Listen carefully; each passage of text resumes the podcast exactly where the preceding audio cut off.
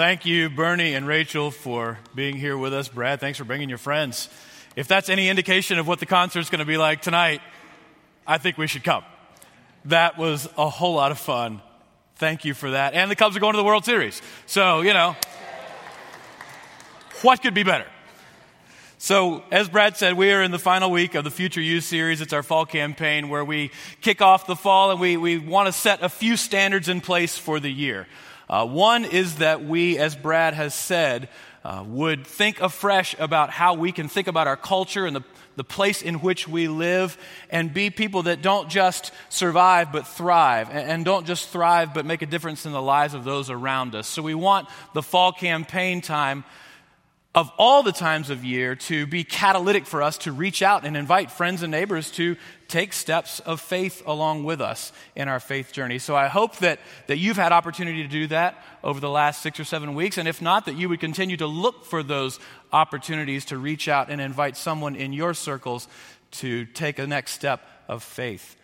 It's also an opportunity where we want everybody to have a chance to get into a small group. And we're going to talk a little bit about community and the importance of it this morning. And if you've found a small group uh, for the first time this fall, good for you. We've had a lot of stories of folks who have found different communities to connect with, and that's great. We love it when those connections are made. And if you're still looking for that opportunity, um, I would invite you to, to go on our website, fill out that interest form, and find a place where you can connect with others. This is the time of year when we make a real big deal of being sticky as a church. Not that we don't want to be sticky all year round, but if you haven't found a place to connect, do so. Uh, that's really what our heartbeat is for this series. So we're in the final week. We've been looking through the book of Daniel at the kinds of character qualities that have been demonstrated by Daniel, Shadrach, Meshach, and Abednego. Things like faith, things like courage, things like humility, things like obedience that strengthened them to live in a culture that was pulling them away from everything that they had known and everything that they had represented and the God that they served. It was a strong, prevailing culture that was imposing on them, and we've seen how they've had strength to stand. When I was a 16 year old junior in high school, I had an opportunity to go to our state's capital. I've lived in Florida, so it was in Tallahassee, and we went with a whole bunch of other juniors in high school, boys, junior boys in high school, went to the state's capital, stayed on the campus of Florida State University, and spent five days learning about state government and all sorts of things. Um, and it was the first time for me, I was, I was raised in the church. Um, from the time that I can remember, my parents had me in youth group. I was a youth group kid. Um, some of you have come to church at, later seasons of life, or maybe you're new to church. I, that's all I've ever known in my life is being immersed in the church world with other church kids. And I'd gone to church camp and spent five or six days, you know, learning about God and, and all of these things with the other kids from church. But this was vastly different than anything I had ever experienced. 16 year old boy with a whole bunch of other 16 year old boys from all across the state in a totally secular setting. Can you imagine what that would have been like for me? So we go to the first night, we're all bunked in these dorms, and out come the magazines. And out come the conversations among all the other 16 year old guys, and it just blew me away. As a pretty sheltered church kid, out in what was the most secular environment I had ever known in my life. That may, that may seem silly to some of you, but I'll tell you from my perspective, it was like I was in my own personal Babylon. And I knew one other kid uh, that had been sort of a friend from church. And as the week went on, he kind of jumped right in with all the, all the conversations and activities and all the extracurricular stuff that was going on with all the other guys that were on our little dorm wing. And that week presented a huge challenge for me. Of course, I wanted to fit in. Of course, I wanted to be accepted by these other boys that I was spending this five days with. It was not at all like the guys that are at church camp.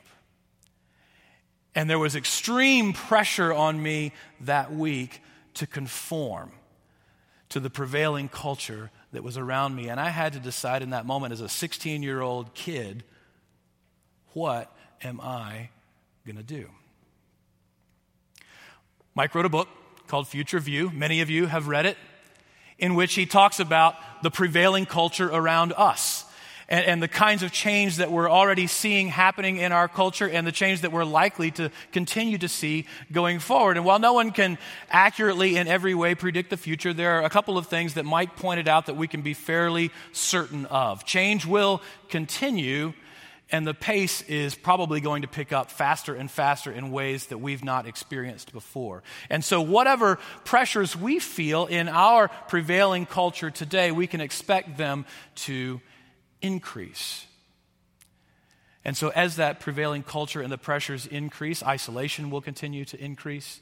Um, a sense of need to or desire to conform will also increase. But of course, our culture isn't the only culture that's seen that, right? That's why we've been looking backwards at the book of Daniel, at the culture that these young men faced as they were, were shipped off from their home country and everything they had known into this foreign culture. They experienced extreme pressure to conform. And, and pressure comes in various ways, doesn't it? And the first kind of pressure that, that we see Daniel and his friends facing was an intense form of social pressure. And, and what we're going to do this morning is just kind of hit the tops of the waves of these stories that we've been immersed in over the last six weeks and, and look at it with a fresh lens. And, and we're going to look at it through the lens of the pressure that these young men felt and the strength that they gained by being together, by the community that they experienced. So, the first place we're going to take a look at the pressure they felt is in Daniel chapter 1. And it's the first time we're introduced to this scenario that these young men faced.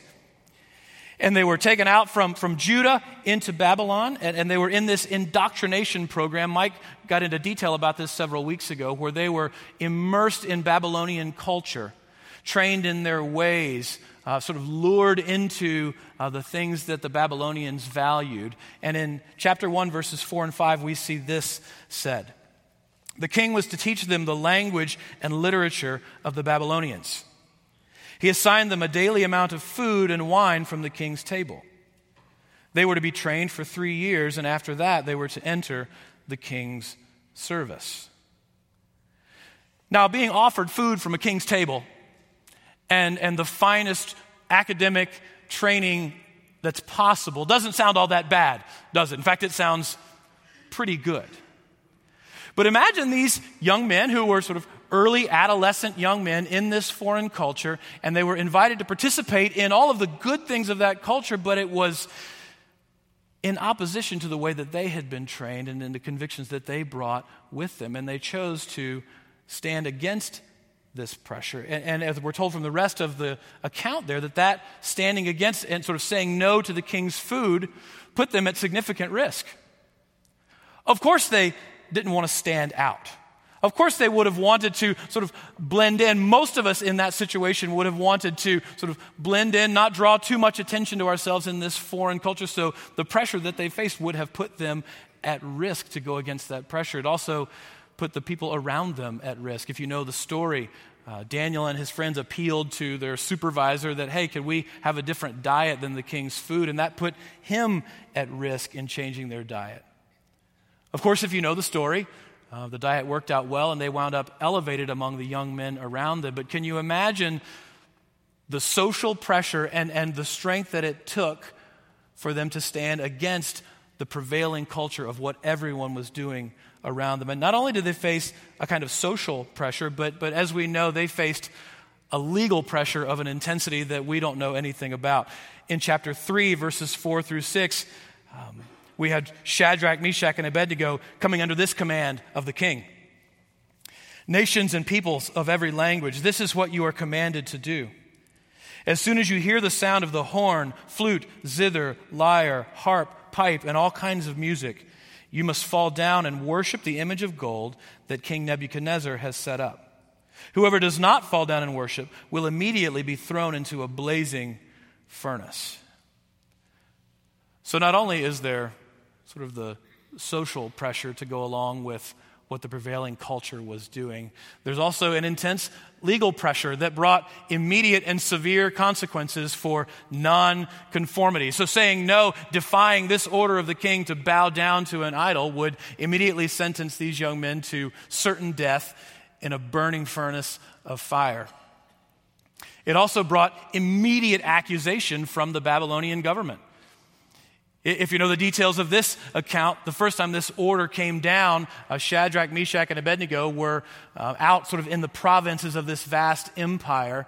And the command was, you know, when you see the idol, everybody hears the music and, and you bow down. And they said, no, we won't bow down. And so the authorities over them in their area immediately accused them of, you know, defying the king's order and brought them face to face with the king. And so the consequences of nonconformity in this case was immediate accusation before the authorities, before the king himself, and then, of course, ultimately, this sentence of death. Because the pressure was to worship what the prevailing culture around them worshiped. But it went even further than that. Not only did they face legal pressure to worship what the culture worshiped, they faced legal pressure to stop worshiping the God that they worshiped. And in Daniel chapter 6, we find this conspiracy against Daniel. Verse 7 tells us the royal administrators, prefects, satraps, advisors, and governors have all agreed that the king should issue an edict and enforce the decree that anyone who prays to any god or human being during the next 30 days, except to you, your majesty, shall be thrown into the lion's den. So here again, pressure to conform by not worshiping the God that Daniel and his friends worshiped. And once again, the sentence was immediate and certain death, this time being thrown into a den of lions that would have certainly gobbled up Daniel in just a matter of minutes. And of course, not only did it jeopardize his life, which is sort of the ultimate sentence, but in Daniel chapter 6, uh, Daniel had been in the service of the king's court in a privileged position for some 30 years that had transpired from Daniel chapter 1 when these young men are first brought into Babylon to Daniel chapter 6 when he faces this decree from the king. So not only is his life threatened, um, but also his, his position that he has uh, been honored with because of his faithfulness and because of the way that he has conducted himself in this empire. So we see this strand woven throughout these six chapters of the beginning of Daniel of increasing pressure that Daniel and his friends faced to conform to the prevailing culture around them. Now, I'm going to draw some lines to the culture that we're facing, and I don't want to presume too much here. I, I, don't suspect that anytime soon you or I are going to be in danger of being thrown into a den of lions or into a burning fiery furnace, but will we certainly face pressures to conform to the prevailing culture around us, don't we? They faced social pressure. We absolutely face a distinct social pressure to conform to the prevailing culture around us, and specifically to indulge in what the world loves. We face this pressure to love the things that the people around us love. One of them is accomplishment. In our, in our Western culture, one of the core sort of values in our ethos is how much can we accomplish in our lifetime? And we put very few boundaries around what we will do to accomplish as much as we can.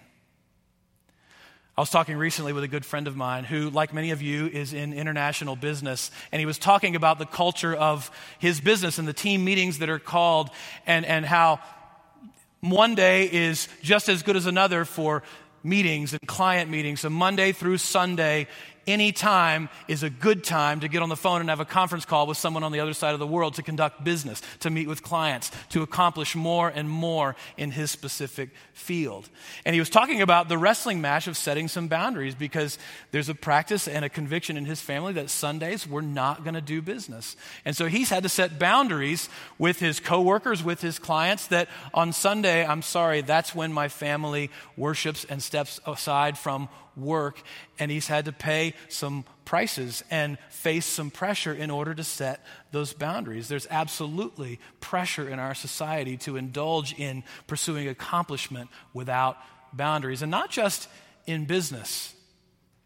Those of us who are parents who have kids know that there's an intense social pressure for our kids to be as well accomplished in as many areas as they possibly can. So we have them in sports leagues and academic programs and music lessons. And we put very few boundaries around these things because of this social pressure that we feel for our kids to fit in with the rest of the kids, to excel, and to have at least the opportunity to accomplish that the other kids around them have. And so we put very few boundaries around those. Travel League takes priority over everything else. Academic competition takes priority over everything else because we face this pressure, don't we? I feel it. I got five kids. I got family pressure times five. So, this is something we all feel. This is just the culture that we are in. We have this society that values accomplishment without boundaries. And there's an intense social pressure that comes with that. We also face a certain social pressure, not just to indulge in what our culture loves, but to worship what our culture worships. I think if we want to get a good indicator of the kinds of things that our culture worships, we think about what television stations are dedicated to a certain thing. So we have the Food Network. So we can worship food 24 hours a day, seven days a week. And even if we can't eat like the food that we're seeing on TV, we can at least think about it and, and know how to make it like Bobby Flay would, you know, if we had all those ingredients. And, and I can dream and sort of live vicariously through Guy Fieri and, and think about going to all the diners, drive-ins, and dives that I could possibly you know, get to in a year. We sort of have this fascination and this worship of food, and we're dedicating whole networks to it or home networks. We got the DIY network and the HGTV network and every other sort of network where we can sort of fascinate ourselves with homes that are better than ours. We can think about the remodeling projects that we can do to sort of up our home, and we can fascinate ourselves with that, and we can essentially sort of bow down and worship the home that we live in. This is what our culture worships. And of course, there's sports stations and, and stations of every sort. And we are invited without boundaries to worship what our culture worships. And there's a certain social pressure to do that, isn't there? When I was a kid, I mentioned I was raised in a pretty sheltered Christian home, and I thought my family was the only family in the universe that didn't have cable TV.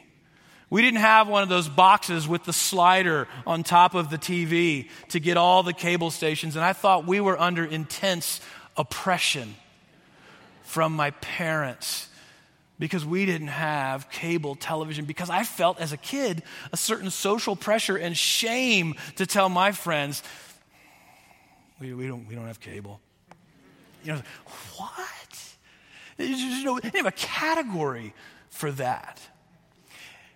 There are horrendous stories that you can read right now of the pressure that children and teenagers and even adults are facing to find acceptance and recognition on Instagram and Facebook and Snapchat and any number of different social media contexts. There's, there's the, the, stories of what kids and early teens are going through and the anxiety and pressure and self damage they're inflicting on themselves because of this intense social pressure to fit in in social media is incredible.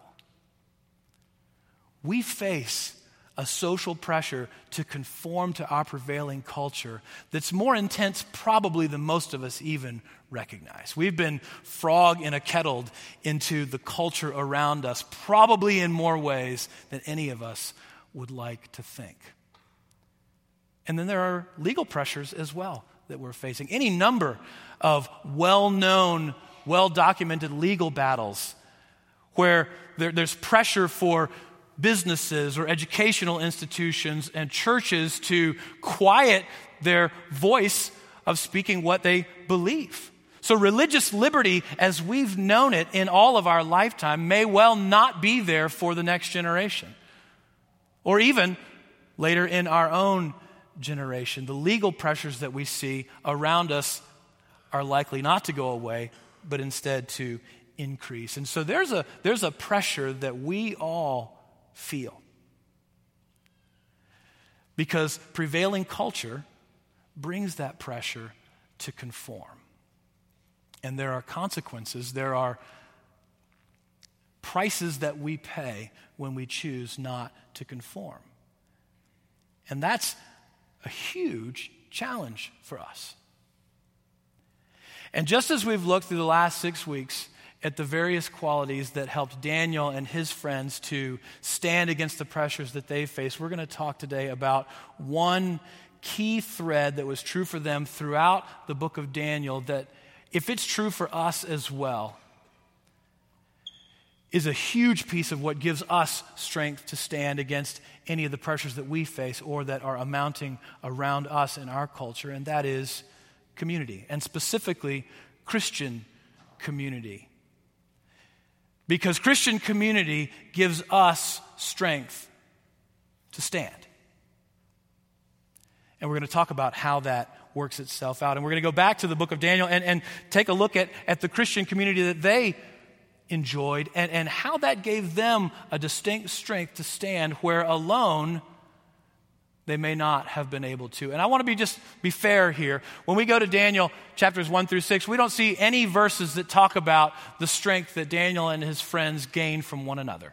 Overtly, that's not a, an outright teaching that we find. But what we do find is that time and again, as they responded to the culture around them, they had one another. And they made intentional choices to lean into the strength that they provided for each other. So we see the Christian community helped them to stand together.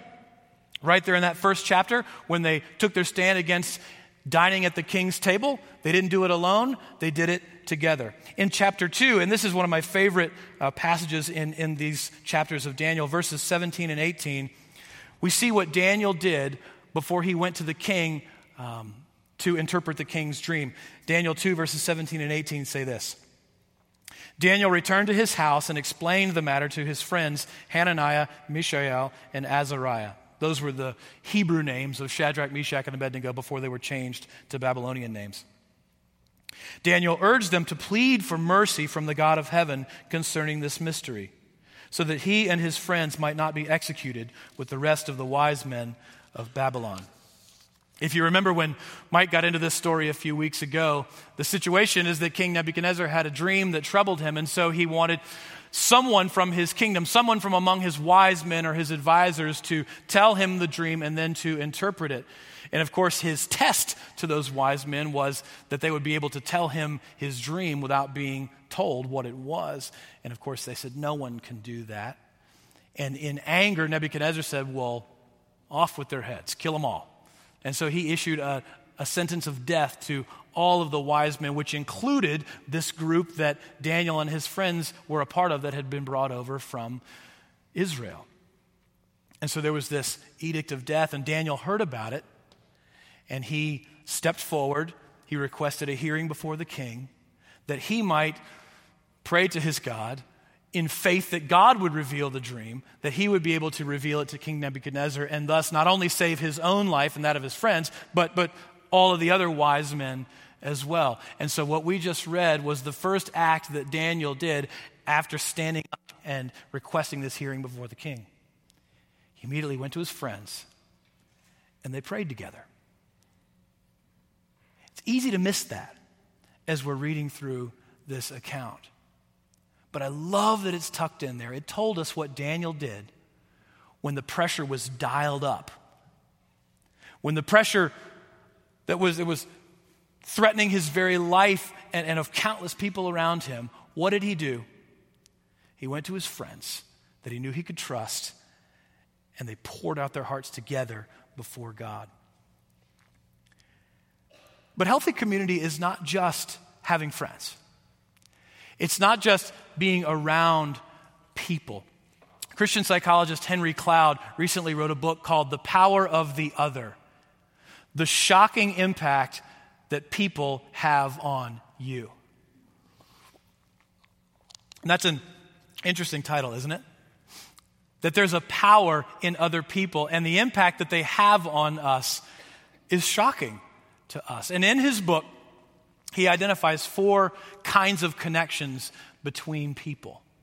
And it's really helpful to sort of think about the dynamics of our own relationships in our own community. And, and, it's interesting even to think about how Dr. Cloud's categories emerge in the book of Daniel. The first type of connection he talks about is a bad connection. So you might be the kind of individual that you're around people in your life, at home or at work or at church, but you really have little to no capacity to really connect with people. Kind of like a King Nebuchadnezzar. He's, he sort of marches to his own drum. You don't, you don't get a whole lot of uh, relational intelligence there. He's kind of tone deaf and, and he's around people all the time, but, but there's really no connection with people. That's not the kind of community that we're going for. There's also the connection that you can have with people around you. That's, that's a bad connection. And it's this idea that we're drawn to seek connections with people, but they really make us feel bad. That we feel shame, we feel inadequate in these relationships, and we're constantly trying to get closer to people in order that we might validate ourselves or somehow measure up. And we, we get caught in its community. It's a form of community, but it's an unhealthy, negative community. It's almost like we see these wise men and these counselors, these satraps and prefects, and all these other titles that, that these people had in the book of Daniel they're sort of drawn to trying to validate themselves and, and, and step forward and somehow, in some way, find a connection. But that also would not be healthy community, what we're looking for. There's a third category called a pseudo good connection. And it's this idea that we would pursue community with people that, that we get validation and we get praise and we, and we do feel built up as long as we can maintain a certain persona, as long as we can maintain a certain standard. Then, then someone will give us what we want in that relationship. And we see something like this show up. We haven't referred to it yet this morning, but in Daniel chapter 5, Belshazzar, who is the king, who is Nebuchadnezzar's son, and if you remember that story, he invited Daniel to come in to interpret the handwriting that was on the wall. And in response, Belshazzar offered all of these gifts and all of this praise and adulation to Daniel for essentially performing by interpreting the handwriting on the wall. And it's, it's sort of a picture of this kind of connection that we sometimes pursue. We, we, we want to perform to receive this strong connection, and we feel this pressure to maintain it. All of these cases are being around people, it's experiencing some form of community, but what we're really looking for is what Dr. Cloud would call this healthy, good community. And it's what we see with Daniel and his friends. It's where we can come with honesty, with transparency, with no pretense. We can be who we are. We can reveal our struggles. We can ask for help in a way that Daniel did with his friends. Daniel could have gone to his friends and they smacked him around and said, Are you crazy? You just said you were going to go before the king and interpret the dream? You're going to get us all killed.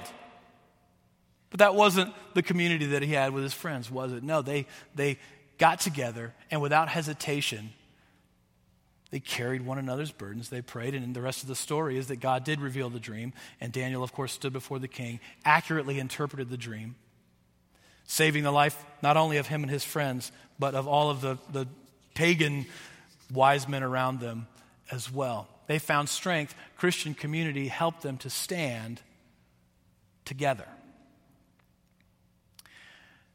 Just a few months ago, my family went and, and visited some friends in a place where we used to live.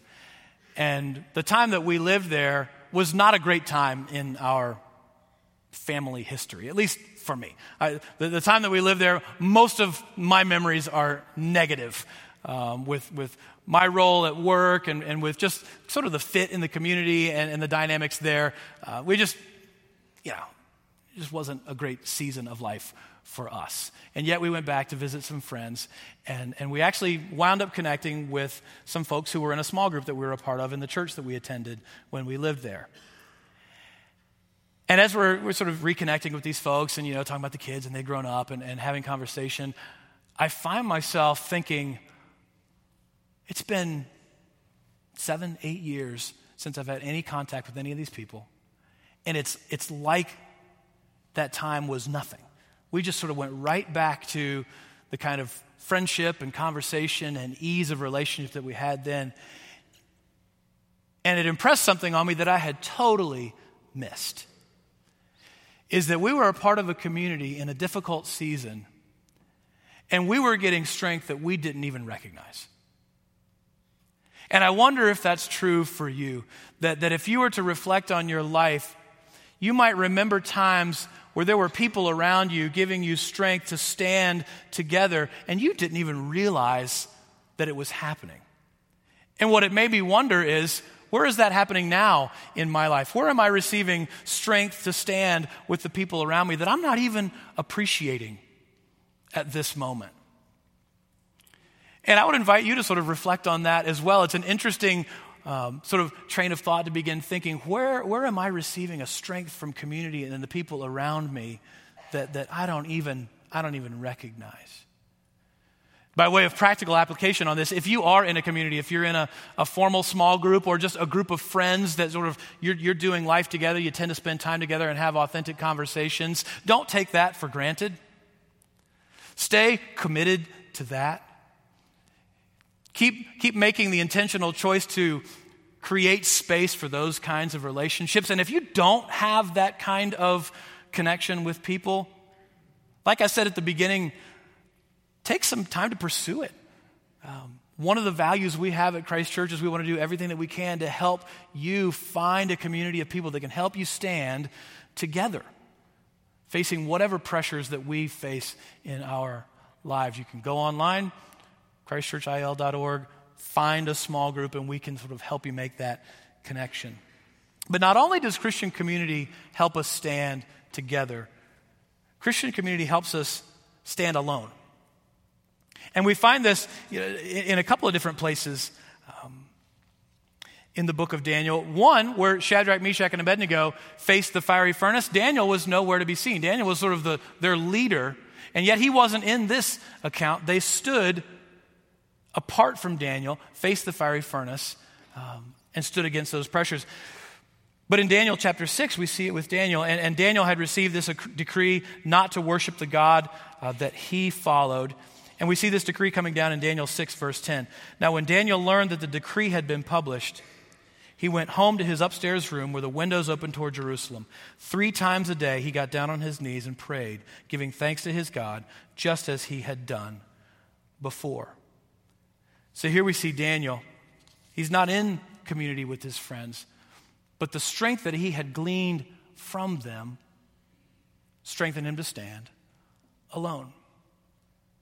And no doubt there are times in our lives where we're not among those friends that give us strength. We're facing pressures alone, but the investment that we've made, the gift of strength that we've received, can be what we need, can be what is the missing link for us not to stumble, not to fall, not to fall away under the pressures that we're feeling.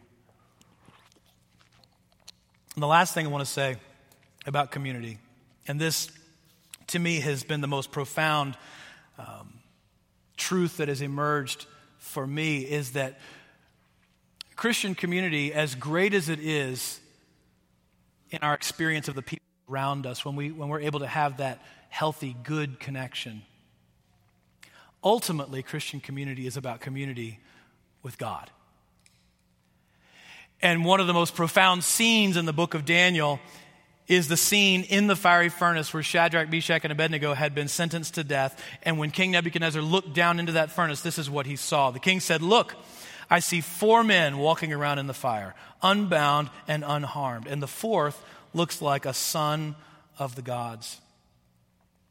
When Mike taught on this passage a few weeks ago, he pointed out that most biblical scholars, theologians believe that that fourth person in the fire was none other than Jesus Christ himself.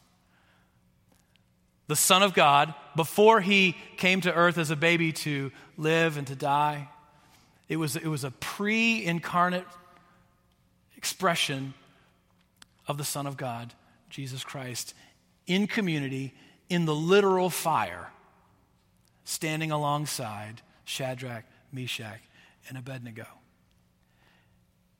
And it's this truth that when we experience community, ultimately, it's community with God that gives us strength to stand. And when we look back and we have this lens through Daniel 1 through 6, we see that Daniel, even though his name is on the cover, is not really the main character of these chapters. It's not Shadrach, Meshach, or Abednego. It's not King Nebuchadnezzar or King Belshazzar or anything else. The main mover and shaker, the main character, is God. And so when these young men chose not to conform to the prevailing culture around them, we see in Daniel chapter 1 that God gave them knowledge and understanding to represent his kingdom among the powers of the world. When they prayed for knowledge of the king's dream, we see in Daniel 2 that God revealed the mystery of Nebuchadnezzar's vision and showed Daniel what would happen in the days to come. When they walked out of the burning furnace, the king said, Praise be to the God of Shadrach, Meshach, and Abednego, who has sent his angel and rescued his servants. That's in Daniel chapter 3. When King Nebuchadnezzar lost his mind and lost his kingdom. In Daniel chapter 4, Daniel said to the king, You will not be restored until you acknowledge that the Most High God is sovereign over all kingdoms on earth and gives them to anyone he wishes. In Daniel 5, when the handwriting was on the wall for King Belshazzar, Daniel said, God has numbered the days of your reign and brought it to an end. And when Daniel woke up with the lions, he told the king, God sent his angel and he shut the mouths of the lions. Our ultimate need for community, our ultimate need for connection, is a connection with God. As great as Christian community is among friends, what we need more than anything is a connection with God where we can bring our whole self to Him. Ask Him for help, rely on Him for strength. That's the true community that will help us stand against the prevailing culture and the pressures to conform. So, as a 16 year old junior in high school, in my own personal Babylon, I remember the first night that I'm laying in the bed in the dorm room and I'm hearing these conversations go on around me. And I opened up my Bible that I had brought. And it stands out, still in my memory, vividly, as the first time in my life. Now, I had been brought up in the church. I had memorized Bible verses from the time that I could remember, been in church every time the doors were open, all of that. It was the first time in my life that I can remember feeling tangibly the presence of God. And there's only a handful of those times that I could even articulate to you in my life. But that absolutely was one, and maybe the one that stands above any other to this day. I felt the presence of God as I turned, opened His Word, and just opened it up for anything that I could grasp onto. But it was Him. It was community with God that gave me strength to stand in, in the way that I needed to in that moment. It's God that will give you the strength to stand in the way that you need to, whatever that you're facing. So let's lean into Him. And you know, sometimes we need the pressure in order to feel His presence. And so let's look for opportunities to respond to the pressures around us by seeking the presence of God. Let's pray.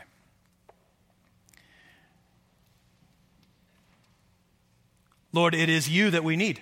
And so I pray that you would reveal yourself to us. We're at all sorts of different places in our lives in this room. So, Lord, for some, I pray that you would open up an opportunity to have connections with friends and others that would give us strength that we lack. For others of us, uh, Lord, help us to deepen the connections that we already have or be more willing to give ourselves to those connections. But wherever we are, Lord, I pray that you would make yourself real to each one of us. Draw us to you, that we would experience a relationship and a connection and community with you to give us strength to stand. And it's in the name of Jesus Christ that we pray. Amen.